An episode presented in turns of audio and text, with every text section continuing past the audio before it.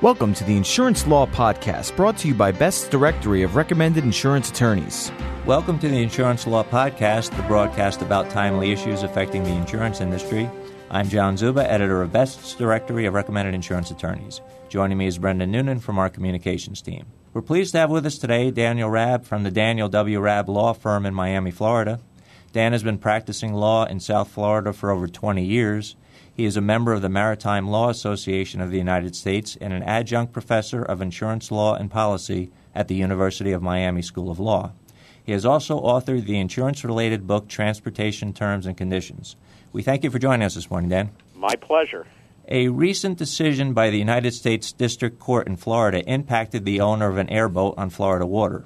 I'm turning it over to Brendan Noonan today for our first question. Dan, can you briefly summarize this case and comment on its importance? Sure. I think that this is a case that would be of great interest to your listeners because it's a case dealing with an admiralty concept entitled the limitation of liability, which goes back to even before the time of the Titanic, where that was raised as an issue. The case that we're discussing today in the matter of the complaint of Everglades Island Boat Tours LLC as owner of a 21 foot airboat was a case involving injuries to a passenger on an airboat out in the Everglades. And what happened was, and this is something that I really think that insurers need to be aware of, is that the owner of the vessel filed what's called a limitation of liability and exoneration in order to try to limit the damages to the value of the boat. In this case, we're dealing with an airboat, which certainly did not have a value anywhere near what the injuries were that were allegedly, as we say from the insurance end, allegedly suffered by the plaintiff or the claimant in the case. So what happened was this case was filed to try to limit damages to the value of the boat. So it's a really important concept that I think that insurers and others in a defense posture who are dealing with admiralty issues ought to be aware of. Can you define the relevance of the term navigable waters? Yes, I'm glad you asked that question because that's one of the other important areas that came up in this case. In order to have admiralty jurisdiction, you have to have an incident that happened on what's called a navigable waterway. A navigable waterway refers to any body of water that ultimately feeds into an ocean or the Gulf of Mexico, which I guess that ultimately feeds into the Atlantic Ocean. So before any of these admiralty concepts come into play, you have to prove that the incident happened on a navigable waterway. And that was one of the issues that was litigated here because it happened in the Everglades. And what the petitioner did, that is the party that was trying to limit and or eliminate damages, was trying to link where this happened that it was actually a through waterway.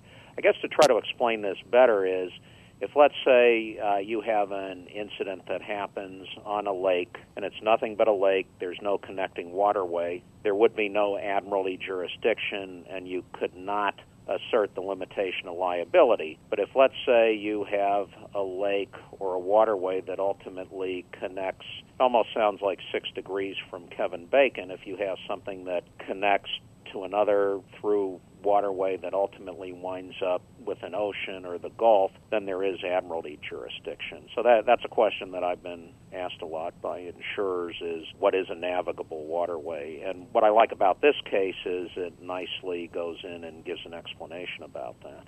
And then what are the limitations of liabilities for a small craft? It's the value of the boat. So in other words, if let's say the boat and I'll explain how it even comes into play. In this particular case, if you're dealing with a 21 foot airboat and you go out and you have a value put on it of five or ten thousand dollars, and if you prevail on your limitation of liability, even if let's say you have a very serious injury such as an amputation, a fracture, broken bones, the claimant will not be able to get more than the actual value of the boat. Where this comes into play is when the owner of the boat has assigned this to someone who is presumably capable and the owner isn't there. So, what's kind of unique about this is even if the owner of the boat is negligent, you can still limit your damages to the value of the boat. If the owner's there and operating the boat and causes the incident, then this concept wouldn't necessarily come into play. But it's a good thing for boat owners to know about. In this case, it was a local airboat captain who was hired by the owner, and therefore the owner wasn't there. So, in this instance, if let's say the captain had a lot of experience and the owner assumed that the captain knew what he or she was doing, then you could go ahead and limit your damages to the value of the boat. And how will this ruling impact insurers? Okay, what it is is it's more precedent that helps to put insurers in a good position. And it's something else that insurers really want to be aware of in order to be able to assert this. This will help insurers because it's a way for them to limit their liabilities through this action, which can be filed in federal court. There's something that insurers do need to be aware of is if they find that there is a boating accident and they think that the limitation of liability could apply, they have six months from the date of written notice in order to file such an action in federal court. So I, I think that this is a good device for insurers to use, and they really need to be aware of it.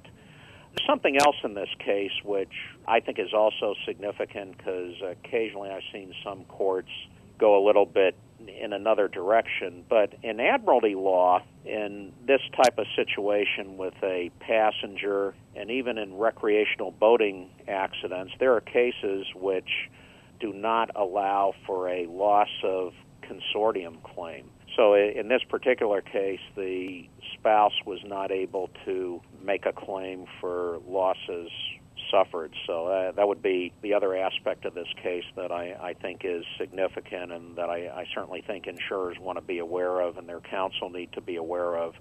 That he, even though that's not the main part of the case, I mean, anything that we can do to knock out and limit damages is something that certainly claims people and attorneys want to be aware of. Dan, does this case also have any national relevance? In terms of what I liked about it was as far as the loss of consortium aspect, I thought that was interesting. And so I would say that the consortium has national relevance. The other part of the case, which I, I think would have some relevance, and that I think that people from other jurisdictions would take a look at, is this particular waterway, and this is what part of what struck me as something that made this case unique, was a waterway that doesn't always exist. Here in Florida, we have the rainy season, and the particular area where this happened at certain times is dry. And in this particular case, the court still found that this was a navigable waterway because it in fact was a waterway at the time of the incident, even though you could go in there at certain times of the season when it's not the wet season here in Florida and find that it's dried up. So I would say that that's something or that's an issue that I have not seen posed in other cases of this nature. And also with the loss of consortium, it looked like they were going in this direction, and I know in terms of having argued this issue in court, there are some who try to argue that maybe you can still try to pursue the loss of consortium. I think that this case is correct that it certainly does not exist in this type of situation with a passenger, but I know from having gone to court, some of my opponents in the plaintiff's bar will try to drag up cases from other jurisdictions to try to argue about this. I just think it's a nice, very well reasoned opinion that drives home the fact that, you know, even if you have a craft such as this or even a this would shock you. Even a jet ski can be considered to be a watercraft for purposes of the limitation of liability. So I just think it's a nice reference point for insurers to take a look at and part of what really made this unique, and I don't know that I've really seen this before, is what happens if it's sometimes a navigable waterway but isn't. In this case, answered the question well, if at the time it's a navigable waterway, then of course it is for purposes of the limitation of liability. Dan, any chance here for an appeal?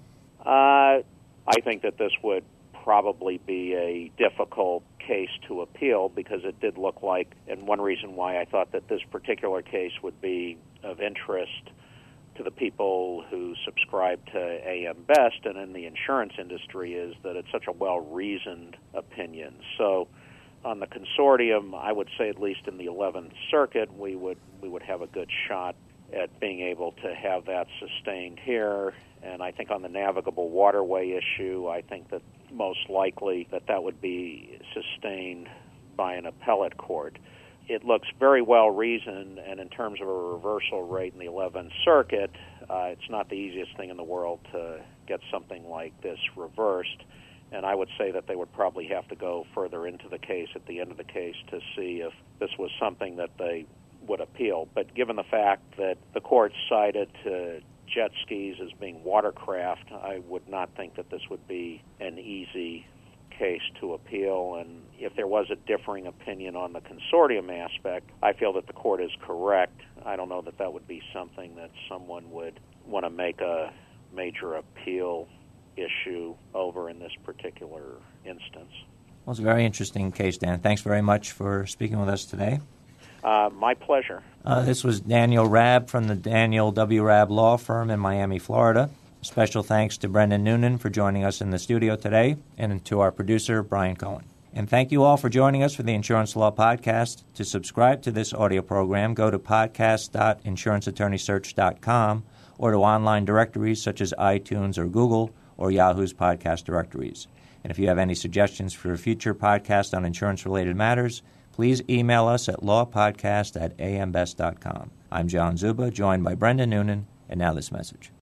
Best's directory of recommended insurance attorneys is used by decision makers at insurance companies responsible for selecting legal counsel and representation. The printed directory is distributed annually to insurance companies, non insurance companies, third party administrators, and corporate counsel around the world, and the online edition is accessible throughout the year. Your listing in Best's directory of recommended insurance attorneys is the most effective way to ensure that thousands of potential clients have access to your outstanding credentials. Here's why you should be listed in the number one insurance attorney reference. Your firm's credentials will be listed in our comprehensive reference guide, which is made available to thousands of insurance professionals globally, both in print and online. AM Best listees are recognized as the most qualified in their field to represent the unique needs of insurance companies. Key decision makers rely on the directory to take the guesswork out of their selection process. They know that only the best are listed, those firms with a proven track record of excellence who are recommended by their insurance industry clients. And remember, one low rate guarantees year long visibility for your firm. We invite you to use our web application process to apply for a listing today. With our reasonable rates and broad exposure,